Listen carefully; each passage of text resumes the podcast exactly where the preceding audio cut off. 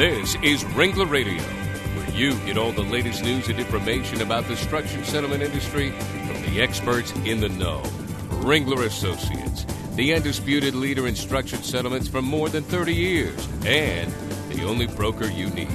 Ringler Radio is made possible in part by the life markets that issue structured settlement annuities, including Allstate, American General Structured Settlements, Aviva, The Hartford, Liberty Life, Mass Mutual, MetLife, New York Life, John Hancock, and Prudential. Now, join Ringler Radio host Larry Cohen. Welcome to Ringler Radio. I'm Larry Cohen, your host from Ringler Associates Northeast Operations. I want to thank you again for joining us today. Remember, you can find all Ringler Radio shows on our website, ringlerassociates.com, or on the LegalTalkNetwork.com. And uh, importantly, you can also listen to Ringler Radio and get CLE credit on law.com's CLE Center. That's a mouthful. Well, today we're bringing you a show from our AAJ 2007 annual convention in Chicago. The American Association for Justice, they used to be called ATLA. They're now in Chicago this year. Uh, a wonderful city to have a convention in. I hope every, everyone gets a chance to come out here because Chicago is looking really spiffy. Uh, we're also going to have with us a co host, and that's going to be Nolan Robinson. He's a great Ringler associate from our Portland, Oregon office. And uh, Nolan, thanks for joining us. Glad to be here, Larry. Well, uh, first of all, did I pronounce Oregon correctly? Because I know you guys get very touchy out there. Well, uh, I would say that was passable, yeah. Okay, well, I'm going to work on it. I'll, I'll definitely work on it. Uh, I'd also like to welcome our special guest today, attorney Susan Saladoff from the law firm of Davis, Hearn, Saladoff, Bridges, and Visser in Ashland, Oregon. Attorney Saladoff's firm has been in business in Southern Oregon for over 50 years, although she looks a lot younger, and uh, their practice is focused on medical malpractice cases for the past 20 years. She's also a member of the bar in Washington, D.C., Pennsylvania, New Jersey, and Maryland as well. Uh, can't you just settle down, Susan? You're traveling all over the place here. She's also very active in a number of organizations and served as past president of the Trial Lawyers for Public Justice. Welcome to the show, Susan. Thank you very much. Well, I'm glad you're here. Well, today we're going to uh, discuss several important issues that impact some of the important cases that Susan is uh, handling. Uh, one is a wrongful death case where a decision from the Oregon Supreme Court is expected soon about whether the cap on non economic damages is constitutional or unconstitutional. And another case uh, which impacts a lot of the work that Susan does is one that involves a baby's brain damage after surgery. And uh, it's a tort claims case about limiting payment from individual doctors and how that works vis a vis the hospital and the doctors. Susan will get into that in a second. But uh, let's start with the case involving statutory caps on the awards uh, in that Hughes versus Peace Health case. Why don't you fill us in on the details of that case and uh, what that's all about? Well, first of all, I, I want to make a distinction between uh, wrongful death cases and general negligence cases in Oregon. Um, we had a cap previously on all non economic damages and all types of personal injury cases up until the Lakin case was uh, decided, which was a case that was that found that the caps generally are unconstitutional on all types of personal injury cases.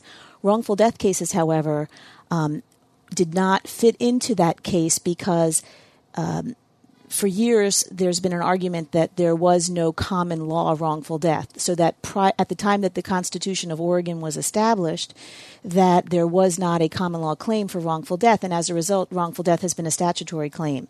And because it's a statutory claim, the courts have upheld a cap of $500,000 on non economic damages. Uh, one of our leading attorneys in Oregon, Kathryn Clarke, has been trying to overturn that cap in a variety of cases, but this is the first time in this Hughes versus Peace Health case where the um, Oregon Supreme Court has taken cert, and the issue is solely the uh, whether or not the five hundred thousand dollar cap is constitutional, and whether in fact there was a common law action uh, for wrongful death. And uh, the case was actually argued in November of 2006, so it's been a very long time for a decision, which makes some of us a little nervous. Um, the sort of thought out there is that there might be a dissent uh, that's being written, which is why we haven't heard yet. But I am very hopeful that that cap will be overturned because I have a case that's going to trial in September of this year where that cap is directly related. And of course, there are many, many cases uh, where this cap is uh, is significant, and so many people are actually filing lawsuits now, including a wrongful death common law claim to preserve that action if the court does overturn Yeah, it. in- anticipating the result coming down from the court. Exactly. Good. Well, well, Susan, when the Oregon uh, Supreme Court decision comes down in this case, it will be precedent setting. Um, so, what are the big picture ramifications to the case? Well, um, it's interesting, and maybe it would be helpful if I explain the case that I have right now that's going to trial because we're trying to settle the case, but the issue is do we settle it within the cap? Do we not settle it within the cap? Um, I have a case right now. It's in it's the wrongful death of a baby. It didn't start out as a wrongful death case. Um, it was a uh, it's a case that's actually from Klamath started in Klamath Falls, Oregon a baby was born with an imperforate anus. So he literally had a piece of tissue covering his anus when he was born. Unfortunately, there was a traveling nurse who was caring for this baby. And uh, the traveling nurse thought that the regular nurse was doing the newborn initial assessment, and the init- the nurse who was the normal nurse thought the traveling nurse was doing the newborn initial assessment. And unfortunately, no one did the newborn initial assessment, and so it was not determined until after ten hours that the baby had this piece of tissue over his anus, which basically made him have an obstructed bowel. Um, the baby was fed during the day, which is a complete no no when you have an obstruction because if you feed a baby and there's no place for it to go, what's going to happen? Which is what happened. The baby's stomach started to distend, uh, gas built up. As the baby cries during the day, all of that starts to gurgle. And by the time that they evaluated the baby late at night, about 10 hours later, uh, the baby was in distress and his stomach was quite large they could not do the surgery at the local hospital. They helicoptered the baby to Oregon Health Sciences University, which is in Portland. And we're going to talk about another case that affects that part of the case. Unfortunately, they didn't do surgery immediately, which they thought they were going to do. They let the baby stay for a day and a half, and the baby's intestines ruptured. And so he wound up losing almost all of his intestines. He had to have a colostomy. He developed sepsis from all of the infection that developed.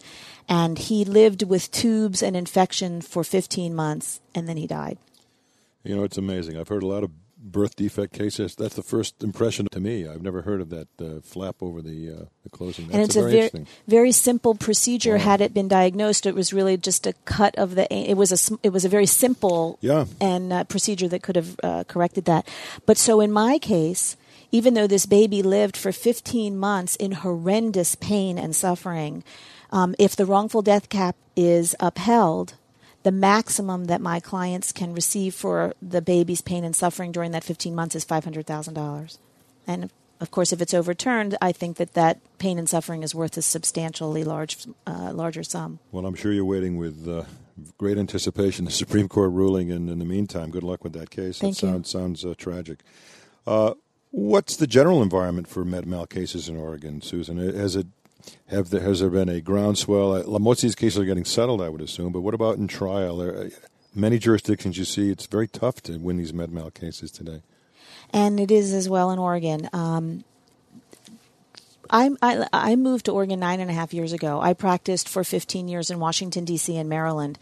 Um, and when I moved to the jurisdiction that I live in now, which is in the southern part of the state, no one was doing any medical malpractice. In fact, I am the only lawyer at this point who specializes in medical malpractice within maybe a 200 mile radius. Wow. So uh, there are some lawyers in Eugene, Oregon, which is about three hours north of me, and then some lawyers in the northern part of the state, in Portland, of course, who do medical malpractice. But even so, I, my estimate, and I'm just taking a guess, there are probably only about maybe 10 or 12 lawyers in the whole state that I think really specialize and really primarily do medical malpractice. So it's still a relatively limited amount. And the reason for that is because it's still very difficult to win one of these cases. One of the things that is distinct in Oregon is that we do not have any expert discovery. Uh, that is extremely unusual. Very unusual, You know, yeah. we're still the Wild West, and people say, you know, we try cases, uh, it's you know, trial by fire. What that means is that not only do we not have any expert reports, we don't even know who the expert is. It's like surprise trial. Exactly. It has uh, its positives and its negatives. The positives are that we don't have any depositions of experts. So the costs of bringing these cases is substantially lower than in a lot of other jurisdictions. When I practiced in Washington, D.C. and Maryland, I spent all of my time taking depositions of experts or defending my depositions, my experts' depositions, and it was very expensive. That's actually a cottage industry unto itself. These experts coming in, testifying, depositions.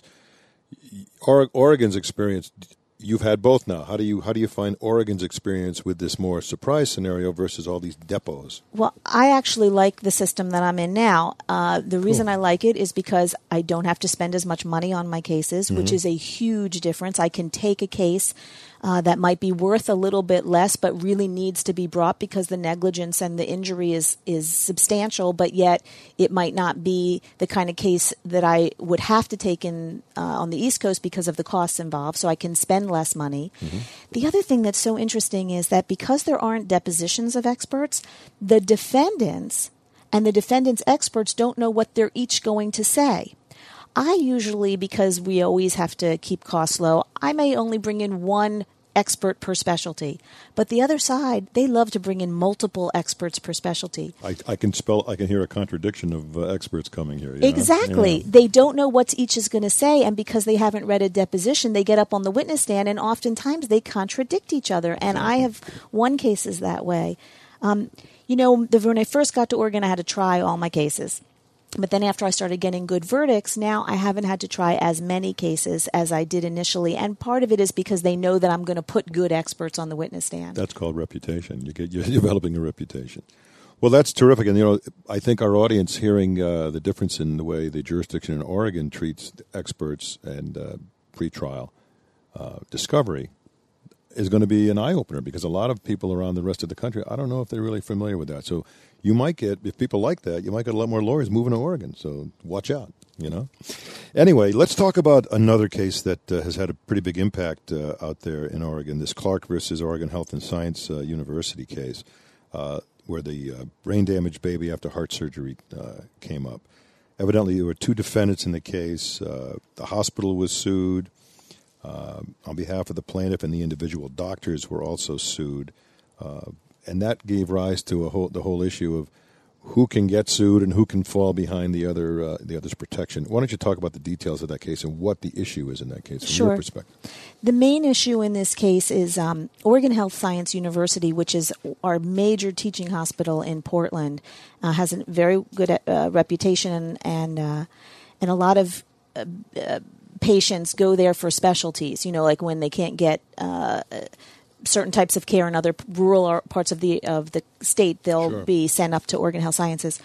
Oregon Health Sciences University at some point uh, got the distinction of being a government entity, even though it is not technically a government entity. It has gotten some funding, but it is really a private hospital. But it has the statutory immunity similar to a, another government type of entity. And so we have a Tort Claims Act like every state does. Mm-hmm. Um, and, un, and Oregon Health Sciences University has been under our Oregon Tort Claims Act. And what that means is that there is a cap on the amount of money that you can get for any case that's brought under the Oregon T- Tort Claims Act. The cap is a maximum of $200,000 per claimant. Um, um, against each defendant, so or per claimant, excuse me. So if you have just one claimant who's injured and you bring a case against uh, Oregon Health Sciences, and you can only get the two hundred thousand if your medical expenses or your specials are hundred thousand dollars or more. Okay. So you've already eaten up a hundred thousand of the two hundred. Right. So you got a hundred thousand dollars of specials in order to get to a two hundred thousand yeah. dollar cap, with a maximum total of five hundred thousand. So the only way you get to the five hundred thousand is if you have three claimants, because if you have two, the maximum you can get is four hundred thousand. Right. If you've got like in my case, the same case I was telling you about before, I've got two parents plus the estate. So I can get an up to $500,000, and that's the absolute maximum I could ever get against Oregon Health Science University. And you also have to file, of course, notice claims and so on. This case, in this case, um, they also sued the individual doctors. Mm. And uh, what the court, the Court of Appeals of Oregon, held is that doctors did not have immunity at common law. So even though if you sue the entity, you have the cap, but if you sue the individual doctor, then there is no cap which is huge, except in my case or any other case where it's also wrongful death. Because if you sue a doctor like in my case that i just told you about Sure. before where i'm suing where i'm going to trial in september i didn't sue oregon health sciences. I only sued the two individual doctors. But they're claiming that the clarke case doesn't apply to my case because it's also a wrongful death case. And so there was no wrongful death uh, common law claim, so there couldn't e- be no wrongful death common law claim against individual doctors. And so I've got both. So I really need both of these cases to come down in my favor You in need a- order to win. You need a perfect storm to develop where these the, both these cases come down on your side. right. That's And I have it. positive energy. I think that's going to We're, happen. we're going to sit here with a little séance after after the show. you know, there's been a lot of coverage on that on that uh, that case in particular, and the suit sought damages for permanent total life and health care in in the amount of eleven million dollars, uh, damages for lost earning capacity uh, of about 1.2 million, and non-economic damages in the amount of uh, five million dollars. So, where's it gone from there? Well, the the reason why that the the Court of Appeals actually um, held the way it did in the Clarke case was because um, when when uh, uh, uh, the legislature uh, develops a statute and creates a statute that um, where there was a ca- where there was a cause of action at common law, if they're going to create statutory law, it has to be a, a, a reasonable substitute. It can't take away the rights that people had at common law, and in this case, you're right. The the 500,000 actually in this case I think there was only one claimant so it was 200,000 and what they said was that the $200,000 cap uh, under the Oregon Tort Claims Act was not a reasonable substitute in that case when you've got the kind of injury that that claimant had and with medical bills that were and, and with a, a potential real jury award that is up to five million dollars. And I think I think that there was actually a, a uh, stipulation as to from both sides as to what the real non-economic worth of that case was. And because of that stipulation, as I recall, the $200,000 was so vastly smaller than what the real value of the non economic damages that the court held it wasn't a reasonable substitute. And that's the same in my case, even though I've got this little wrongful death little caveat with it. In my case, with a baby who lives for 15 months with tubes and pain, horrible pain, and the maximum that we could get is $500,000 versus we asked for, I don't remember, I don't have the claim in front of me, but a substantially larger amount, that again, it's not an, a reasonable substitute for what the claim would have been at common law. Well, it's interesting to, to see what the ramifications of all this will be in a more global sense in Oregon. For example, um, I'm sitting here listening to you. If the court holds that wrongful death, the cap will go away because of the unconstitutionality of that cap on wrongful death, being being that it's statutory. They lift that. Right now, it looks like in the other case, you had to sue doctors to get around the hospital's immunity issues you know, doctors, I assume, are being sued as independent contractors, not as employees of the hospital. I mean, there are a lot of ramifications here. If the cap goes away on wrongful death, would it would it then uh, stand to reason that you would you would sue hospitals more than you would doctors in that sense? No, remember that the Clarke case only, the issue about suing the doctor versus the hospital only applies when the hospital is a public entity. Entity. And so if I'm suing another hospital, like my local hospital, A private hospital. a private hospital, that wouldn't apply. And then I can sue the hospital. And and so and none of what I'm, we're talking about would be applicable Well, to you could that. sue the you could sue the private hospital, but you'd still be limited by the wrongful death cap at this point. At this point, Right. the answer to that is yes. But if the wrongful death cap is lifted, then the then uh, then in all wrongful death cases, regardless of who you sue, it's Right. lifted, and that's going to create a bit of a problem, I think, for the insurance in- industry in Oregon. but also also for doctors because you know let's say they're practicing in a in an immunity hospital a public hospital you can't sue the public hospital because you're you know you got those immunity issues or cap issues. So you go after the doctors. The doctors would raise the wrongful death you know cap. Now they can't raise it anymore so the doctors are in jeopardy there. And that's a big deal because mm-hmm. in Oregon we have what are called health districts. There are a lot of rural communities on the coast in, you know, eastern Oregon where they have basically recruited doctors to come to those areas and they hold those doctors under the Tort Claims Act. Oh, okay. And so, th- one of the benefits to those doctors in those small rural communities is they have a cap. And under this Clarke case, well, actually, more importantly, under the Hughes case, and also if the, I mean, the Clarke case also has to come down in our Yeah, they're favor. piggybacked, yeah. Yeah, Mhm. but under the Hughes case, if the wrongful death cap is lifted, then those doctors, you know, do have more of, uh, they will have liability that they wouldn't have had as well if the Clarke case also comes down in Yeah, no, it's it's it's it's a, it's somewhat complex, but but it, it it's clear that doctors are in a worse position if these verdicts come down. I mean, if these uh, decisions come down the way that you'd like to see them Yeah. in terms of their liability and, and and what they're at risk for, and therefore insurance companies who who insure them would also want to rethink the whole process. So The very way- very interesting. The way I like to look at it is that victims of medical malpractice are in a better position and are able to get justice that they were unable to get before if these cases come down the way they should come down. I like that a lot better. That's a better way to put it. Very good. Well, let's take a short break right now, and uh, when we come right back, we'll get some more thoughts from our uh, very interesting guest, uh, Susan Saladoff, from the great state of Oregon. This is Ringler Radio, internet radio from Ringler Associates. Quite simply, the undisputed leader in structured settlements for more than 30 years. Since 1975, Ringler Associates has provided the finest structured settlement services to injured parties and their attorneys. Experience counts. Over 130,000 cases structured. This is Ringler Radio, internet radio from Ringler Associates, placing more than $18 billion in structures over the past 30 years, and one of the few companies that truly enjoys the trust of all parties in the settlement process. Ringler Associates, the only broker you need. Listen to all the Ringler Radio shows. Just go to ringlerassociates.com and click on Ringler Radio and choose a topic. Ringler Radio is produced by broadcast professionals at the Legal Talk Network. Did you know you can download Ringler Radio to your iPod? Just go to iTunes and subscribe to the Legal Talk Network. It's free. We invite you to listen to our other shows on the Legal Talk Network and become a member. It's free at www.legaltalknetwork.com. Did you know Ringler Radio is one of the top three rated shows in iTunes? Thanks to all of our listeners who download all the Ringler Radio shows.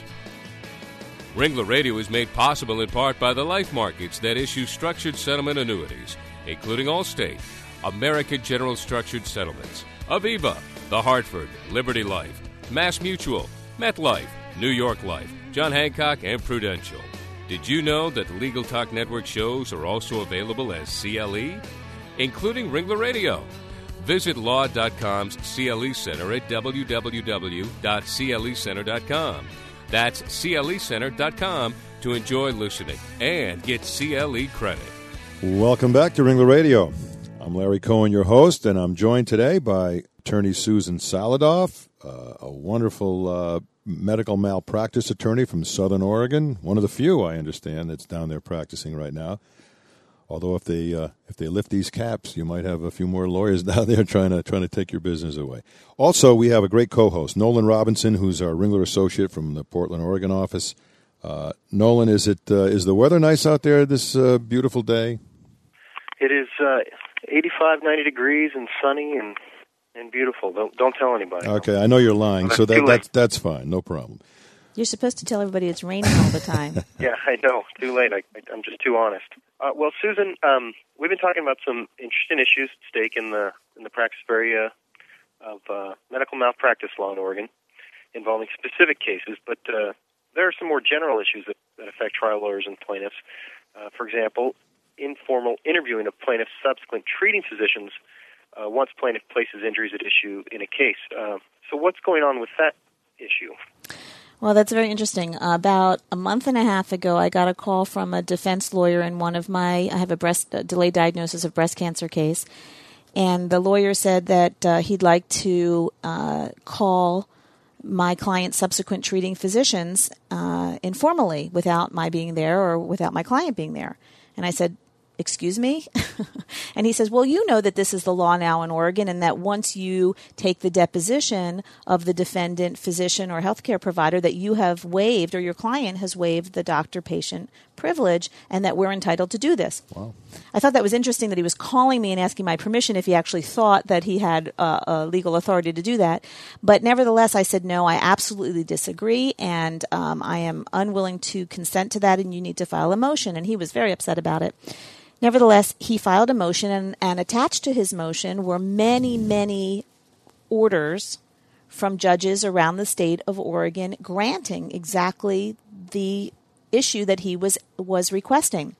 Of course, I did my own research and found yet another set of lot of orders with exactly the opposite. Right. And um, of course, many of them are also hinging on HIPAA. Now that HIPAA has a stat is in existence in the last several years, you know, there's a whole issue of of Privacy of privacy in that way.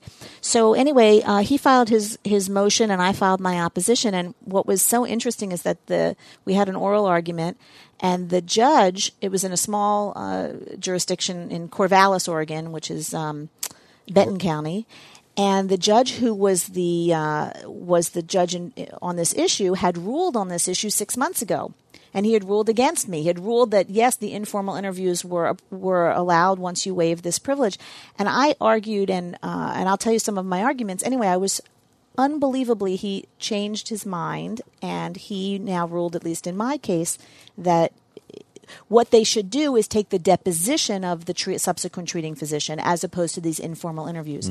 So let me just tell you, if I can, for a minute, what the arguments are because.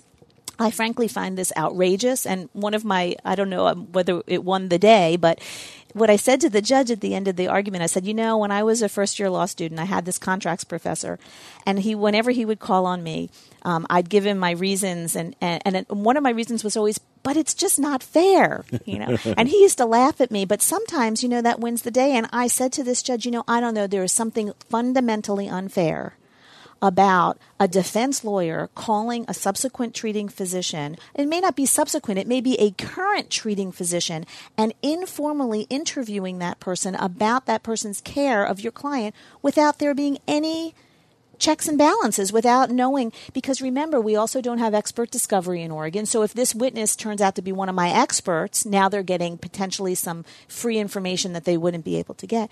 But think about the chilling effect you know you've got a doctor that you're seeing and now when the next and then then the defense attorney on this case you've brought is interviewing that person then you come back to that doctor and isn't there an uncomfortable feeling whose side is this doctor on Right.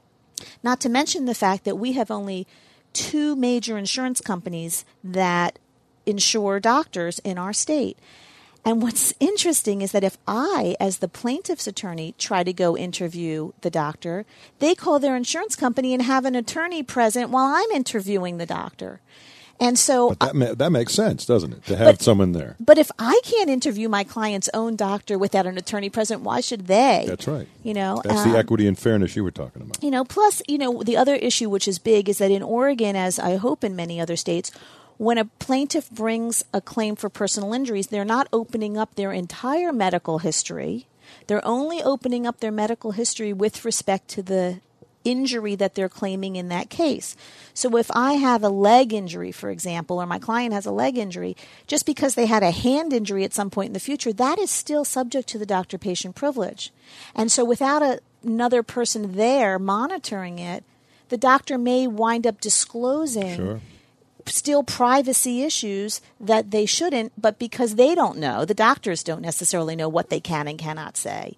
And so, anyway, that is an issue that is happening in the state of Oregon. It's being all over, and really what needs to happen is for a case to get up to the Supreme Court or for the rule making people to come up with a rule, you know. Well, it sounds, you know, you mentioned HIPAA in the, a little while ago. It sounds like with all the protections you have to have for a piece of paper, not to get disclosed and not to be in a in a drawer without a lock and all that, for the for for the you know courts there just to allow this willy nilly uh, you know interviews of, of, of subsequent physicians or other treating physicians. It, it seems to fly in the face of that, and I think I'm just sitting here listening to you, and I'm saying, well, you're right. It does. It's not fair, and I think uh, maybe I can change it for you. How about that? All right. One other thing, uh, you've also raised this whole issue again of the lack of you know depositions, et cetera, in Oregon. The lack of all this discovery, expert discovery. so in a way, um, even though you're unique somewhat, you know, I'm sitting here saying, well, maybe maybe if it was different, if it was more like the norm of most other jurisdictions, you would some of these issues would go away. You'd have this more uh, formal discovery process, depositions of those subsequent treating physicians, et cetera. Do you think that's ever going to change in Oregon? Do you think do you think that discovery and expert scenario is going to change so that uh, it becomes more like uh, the rest of the of the country? You know, if if I had to bet on it, I'd say no.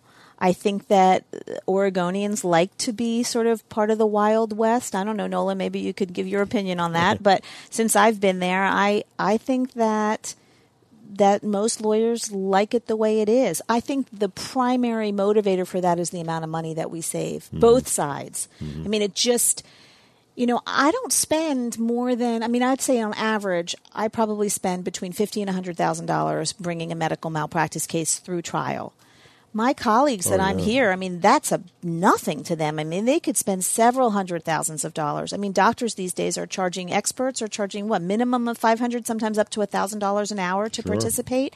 And so, and then you got traveling associated with that. So, and multiple experts. Um, I don't think people want to change that in Oregon. Yeah, that's interesting. What do you think, Nolan? Well, you know, I mean, Oregon is a is a state that is pretty proud of, of being who they are. So I, you know, I I see for see Susan's point there for sure. Um, and Susan, what what about uh, other issues? Are there any other issues here in, in Oregon that, uh, or nationally for that matter, that uh, trial lawyers are concerned with? Oh, that's a big, uh, big question. That's a very, very small little question, Susan. What else in the world are you interested in he- talking about? You know, I mean, I think that the propaganda that continues to uh, infect our jury system is huge. Um, you know, it's very difficult to get a fair jury these days and you know we go in with i used to say one hand tied behind our backs but now we have two. And we have to really you know reinvent the wheel each time to educate jurors uh, that you know, my my theory has always been until it affects you personally, you don't get it, right? So, right. and until a juror has a family member or someone that has been the victim of malpractice, they really don't understand. They always, and then they just hear the propaganda. You know, it's effect. Doctors are leaving the states. I always want to know where are they going. If they're leaving all the states, where are they going to? You know, our insurance premiums are going up, and I'm thinking, okay, yeah, but my homeowner's insurance premiums going up too, and my my car insurance premiums going up too. So maybe it doesn't have to do with this, but maybe it has to do with you know something else like our economy. Well, I've also seen you drive, Susan, so maybe that explains it. You know? uh, you know, so I think that um, getting a fair jury pool, getting all of our evidence in, uh, I think those are are still critical questions. And uh, I've been practicing law for 24 years, and I think that the whole tide started turning just as I finished law school.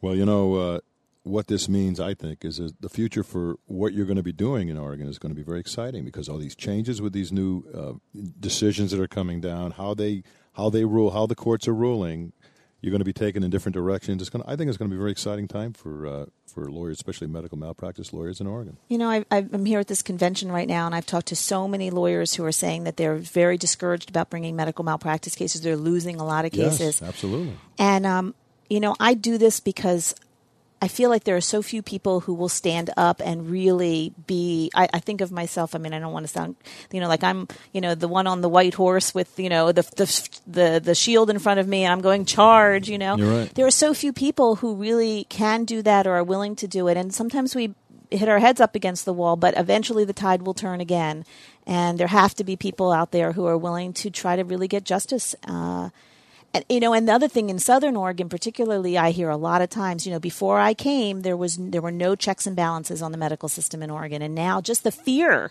of me being out there, right? You know, I think uh, makes a difference. Although I do hear that there, you know, there's a lot of defensive medicine going on, but maybe that's a good thing. Well, maybe it is, and I, I think I thank you for uh, for any any good you brought to that part of the, the country because Nolan needs a lot of help out there. I'll tell you that. Well, thank you. All right. Well, listen, it's uh, it's a, a, wonderful show we've had here today. Susan Saladoff, thank you very much for being our special guest. Uh, if someone wants to reach you, how do they do that, Susan? Um, they could reach me at uh, either ssaladoff at AOL.com. Right. Uh, or my telephone number is 541 482 3111. And there's also a website, davishearn, H E A R N dot com. Wonderful. And Nolan, how about you? How does somebody uh, get a hold of you? Well, 800 344 7452, and my email is nrobinson at ringlerassociates.com. And all of you can look for Nolan on the basketball court, where I understand you're teaching the number one pick in the NBA draft, uh, some footwork. Is that true, uh, Nolan? I expect to have a big impact on Greg Oden's career. Well, thanks for listening, everybody. Uh, I, I, can't wait to see Greg Oden. Uh, I'm again Larry Cohen. I'm your host. Thanks for listening. Go out and have a great day. Thanks for listening to Ringler Radio. Ringler Associates Experience Counts. Since 1975, Ringler Associates has provided the finest structured settlement services to injured parties and their attorneys. Ringler Radio is made possible in part by the life markets that issue structured settlement annuities, including Allstate, American General Structured Settlements, Aviva, The Hartford, Liberty Life, Mass Mutual, MetLife, New York Life, John Hancock, and Prudential.